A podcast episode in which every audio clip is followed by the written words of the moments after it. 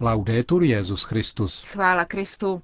Posloucháte české vysílání Vatikánského rozhlasu ve středu 17. listopadu.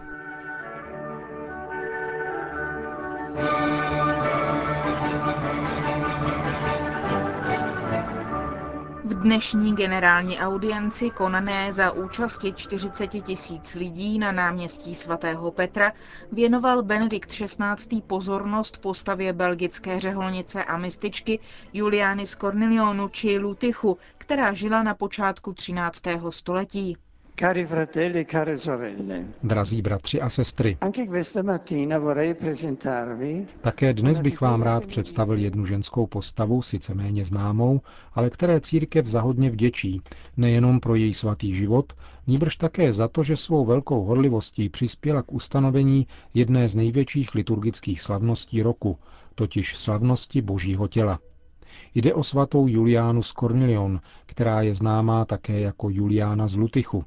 O jejím životě máme některé údaje, zejména ze životopisu, který byl napsán jistým církevním hodnostářem, jejím současníkem, a ve kterém jsou zhrnuta různá svědectví lidí, kteří světici bezprostředně znali. Juliána se narodila mezi lety 1191 a 1192 poblíž Lutychu v Belgii.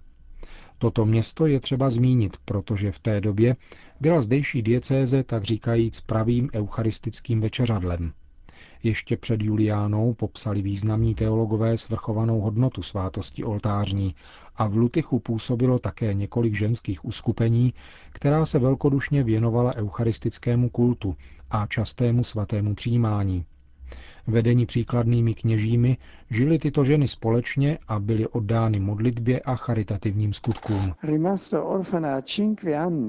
Juliana v pěti letech osiřela a spolu se sestrou Aneškou byla svěřena do péče augustiniánským mniškám z konventu a zároveň útulku pro malomocné v Mont Cornelion. Byla vychovávána zejména sestrou jménem Sapiencia, která dbala na její duchovní zrání až do doby, kdy samotná Juliana přijala řeholní hábit a stala se augustiniánskou řeholnicí. Dosáhla značné kulturní úrovně, takže četla latinsky církevní otce, zejména svatého Augustina a svatého Bernarda. Kromě pronikavé inteligence Juliana od začátku tíhnula zvláštním způsobem ke kontemplaci. Měla hluboký smysl pro přítomnost Krista, kterou vnímala zvlášť intenzivně ve svátosti Eucharistie, přičemž často rozjímala Ježíšova slova – Hle, já jsem s vámi po všechny dny až do konce světa. V sedmnácti letech měla první vidění, které se později, když konala eucharistickou adoraci, několikrát opakovalo. Vidění představovalo měsíc v úplňku s temným proužkem, který jej přetínal. Pán jí dal pochopit význam toho, co jí bylo ukázáno. Měsíc symbolizoval život církve na zemi, tmavý proužek znázorňoval absenci liturgického svátku, o jehož ustanovení se Juliána měla účinně zasadit. Svátku, při kterém by věřící mohli adorovat Eucharistii a posilovat tak svou víru, činit pokroky praktikováním mocností a odčiňovat urážky nejsvětější svátosti. Per circa 20 anni Giuliana Juliana, jež se mezi tím stala převorkou konventu, po 20 let uchovávala ve skrytosti toto zjevení, jež naplňovalo její srdce radostí. Potom se svěřila dalším dvěma horlivým ctitelkám Eucharistie, blahoslavené Evě, která vedla poustevnický život, a Izabele, která vstoupila do kláštera na Mont Cornelion. Tyto tři ženy uzavřely jakousi duchovní smlouvu s úmyslem velebit nejsvětější svátost. Svěřili se také jednomu velmi váženému knězi Janovi z Lozán, kanovníkovi z kostela svatého Martina v Lutychu, kterého požádali, aby se zeptal teologů a církevních představitelů na to, co jim leželo na srdci.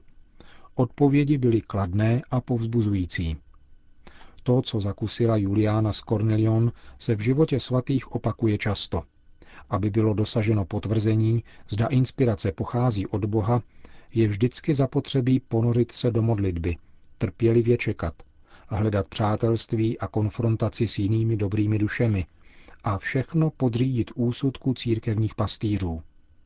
Právě biskup z Lutychu, Roberto Sturot, po počátečním váhání přijal návrh Juliány a jejich družek a poprvé ustanovil ve své diecézi slavnost božího těla. Později ho další biskupové napodobili a ustanovili stejný svátek na územích, která byla svěřena jejich pastorační péči. Pán nezřídka žádá po svědcích, aby překonali zkoušky a jejich víra tak zesílila. Tak tomu bylo také u Juliány, která musela snášet tvrdou opozici některých členů kléru i představeného, kterému podléhal její klášter. Juliána proto s několika družkami ze svojí vůle opustila konvent na Mont Cornelion a po deset let, od roku 1248 do roku 1258, se zdržovala jako host v různých klášterech sester cisterciáček. Všechny povzbuzovala svou pokorou.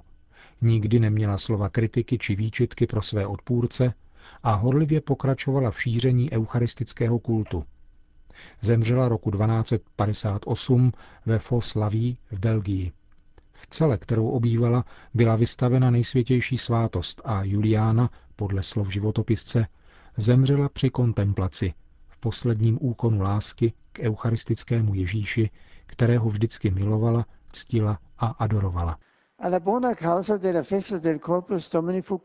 Pro dobrou věc svátku božího těla byl získán také Giacomo Pantaleon Stroje, který poznal světici během své služby arciáhna v Lutychu. Právě on se stal papežem nesoucím jméno Urban IV., který roku 1264 ustanovil, aby celá církev slavila boží tělo předepsaným svátkem ve čtvrtek po letnicích. V ustanovující bule nazvané Transiturus de hoc mundo papež Urban diskrétně naráží také na mystické zkušenosti Juliány. Potvrzuje jejich autenticitu a píše Třeba, že Eucharistie je důstojně slavena každý den, považujeme za správné, aby se alespoň jednou za rok konala její slavnostnější a důstojnější památka.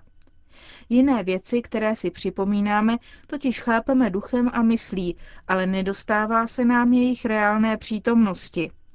Avšak v této svátostné připomínce Krista, bytínou formou, je Ježíš Kristus přítomen s námi svojí podstatou.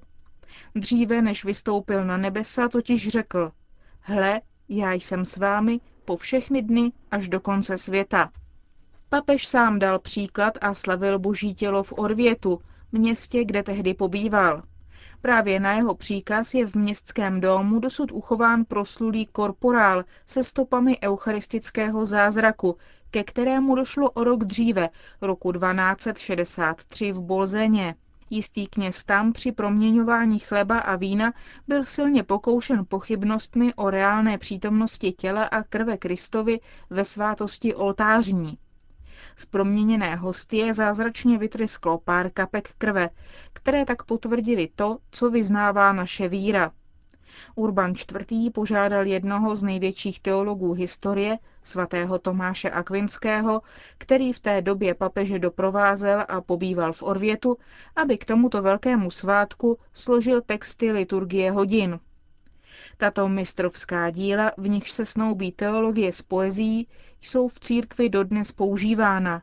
Jsou to texty, které rozechvívají srdce chválou a vděčností k nejsvětější svátosti, zatímco rozum s úžasem vniká do tajemství, rozpoznává v Eucharistii živou a opravdovou Ježíšovu přítomnost, jeho oběť lásky, která nás směřuje s Otcem a dává nám spásu.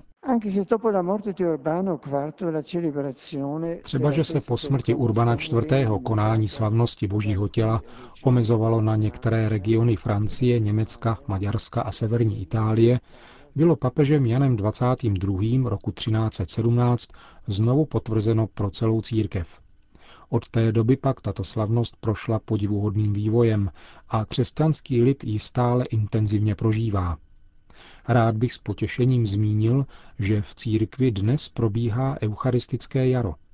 Množství lidí se zdržuje mlčky před svatostánkem, aby vedlo láskyplný rozhovor s Ježíšem. Potěšující je zjištění, že nemálo skupin mládeže odhalilo krásu modlitevní adorace před nejsvětější svátostí. Mám na mysli ku příkladu naši eucharistickou adoraci v londýnském Hyde Parku. Modlím se, aby se toto eucharistické jaro šířilo ve všech farnostech, zejména v Belgii, vlasti svaté Juliány. Stihodný Jan Pavel II. v encyklice Ecclesia de Eucharistia konstatoval, že na mnoha místech se velice často koná výstav nejsvětější svátosti, která se stává nevyčerpatelným zdrojem svatosti. Zbožná účast věřících na eucharistickém průvodu o slavnosti těla a krve páně je pánovou milostí, která každým rokem naplňuje radostí toho, kdo se ho účastní. Mohli bychom uvést i další pozitivní znamení víry a lásky k Eucharistii. Připomínkou svaté Juliány z Cornelion obnovme také my víru v reálnou přítomnost Krista v Eucharistii. Jak učí kompendium katechismu katolické církve, Ježíš Kristus je v Eucharistii přítomen jedinečným a nesrovnatelným způsobem. Je v ní totiž přítomen opravdu, skutečně a podstatně, se svým tělem a krví, se svou duší a se svým božstvím. V Eucharistii je tedy svátostným způsobem, totiž pod eucharistickými způsobami chleba a vína, přítomen naprosto celý Kristus, Bůh a člověk. Drazí přátelé, věrnost setkáním s eucharistickým Kristem v nedělním mši svaté je k cestě víry nezbytná, ale snažme se Pána přítomného ve svatostánku také často navštěvovat. Hledíme-li v adoraci na proměněnou hostii, potkáváme dar boží lásky, potkáváme Ježíšovo utrpení a kříž, jakož i jeho zmrtvých vstání.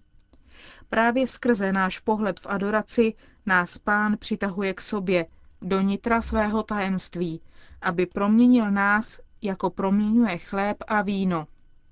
Svatí v tomto eucharistickém setkání vždycky nalézali sílu, útěchu a radost. Slovy eucharistického hymnu Adoro te devote opakujme před pánem, přítomným v nejsvětější svátosti, Rač mé chabé víře větší sílu dát, více v tebe doufat, víc tě milovat.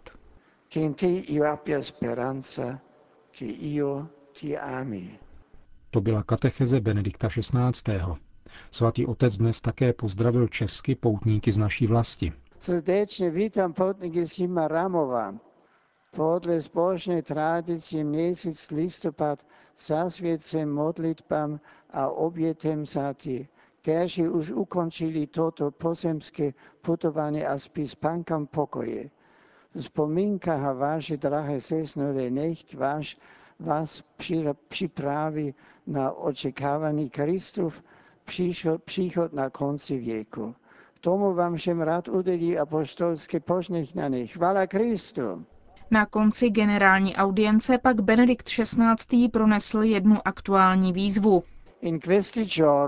V těchto dnech sleduje mezinárodní společenství s velkou starostí tíživou situaci křesťanů v Pákistánu, kteří jsou často oběťmi násilí a diskriminace. Dnes chci vyjádřit duchovní blízkost obzvláště paní Eisha Bibi a její rodině a žádám, aby jí byla co nejdříve vrácena plná svoboda.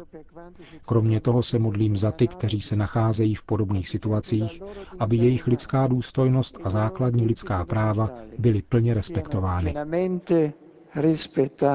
Po společné modlitbě odčenáš pak svatý otec udělil všem přítomným své apoštolské požehnání. Sit nomen Domini benedictum.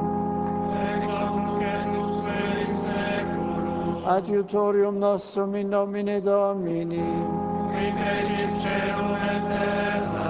Benedicat vos omnipotens Deus, Pater et Filius et Spiritus Sanctus.